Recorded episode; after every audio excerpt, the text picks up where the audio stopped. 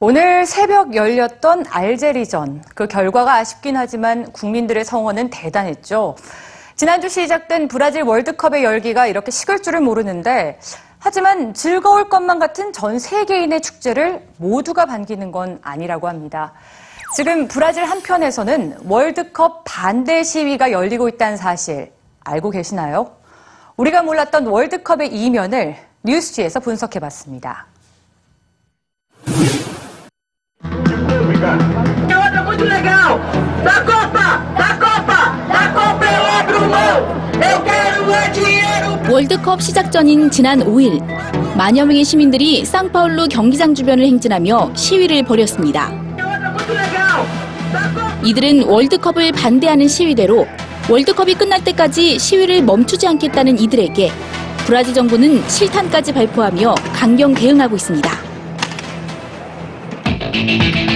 비영리재단 표 자선신탁의 조사에 따르면 브라질 국민의 과반수인 61%가 이처럼 월드컵 유치에 부정적인 입장을 보이고 있는데요. 축구에 대한 열정이 그 어느 나라보다도 뜨거운 브라질 사람들이 자국에서 맞이하는 세계 최대의 축구 축제를 반대하는 이유가 도대체 무엇일까요? World Cup 2014 to the country Brazil. 4년마다 돌아오는 월드컵은 시작 전부터 각국의 유치 경쟁으로 치열해집니다.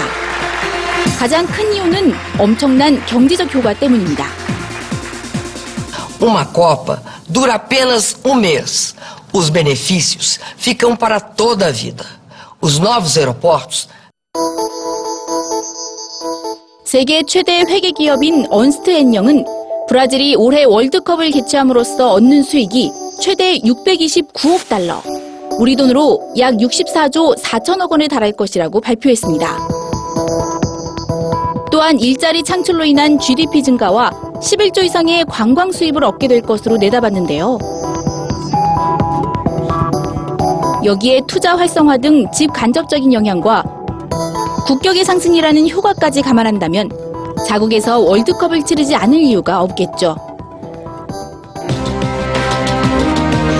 하지만 월드컵에는 우리가 모르는 또 다른 이면이 있었습니다. 우선 주최국이 되기 위해서 각국은 수백만 달러를 들여가며 유치 전쟁을 벌여야 하는데요.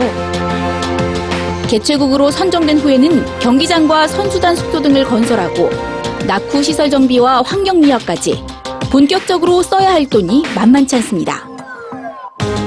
이에 따라 올해 브라질이 월드컵 개최 비용으로 발표한 금액은 대회 사상 최대 규모인 약 14조 원. 하지만 브라질 정부는 지난해 4월 이미 이 예산을 초과했고 브라질에는 시간당 2달러도 안 되는 저임금 때문에 파업 중인 시민들과 심각한 주택난에 시달리는 노숙자들만이 남아 있습니다. 경기장 건설을 이유로 강제 철거의 위협을 받은 국민도 25만 명이나 됩니다.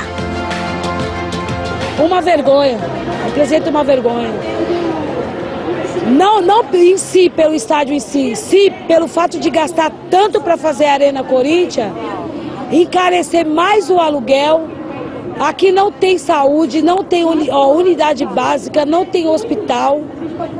Por quê? Porque o dinheiro que gastaram aqui não gastaram na saúde, não gastaram na educação e piorou na habitação. 신용평가기관 무디스는 월드컵의 경제 효과가 일시적이라고 결론 지었습니다.